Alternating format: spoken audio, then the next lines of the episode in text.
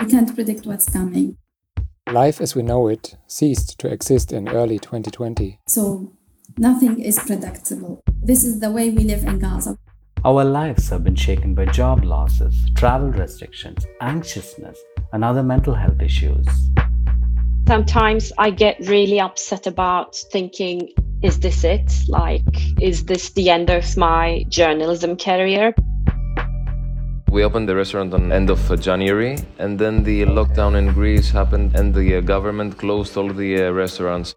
That's another sad news here in the Philippines. All domestic flights, all airlines are not allowed to fly. Over the course of several episodes, we will listen to people from Athens, Istanbul, Gaza, Hong Kong, Cape Town, Manila, and other places around the world. How are they dealing with the uncertainties? How do the individual experiences differ? And what do we all have in common? This virus is different because we can see that Everyone could be a carrier, even me. The doctor told me that, oh, you're test positive. And at that moment, I was quite shocked because I don't want to lose my wife, you know. Like everything was so sudden. It's been incredible. Every single week for the last six weeks, one of us has known someone has died.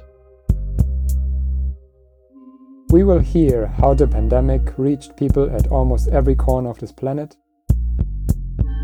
and we will listen to them at several points in time. Yes, we will check in with them and take stock of their lives.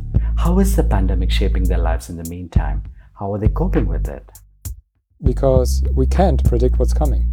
It's your another way of life. You cannot control it. You have to embrace the change. How is the pandemic reshaping lives across the globe?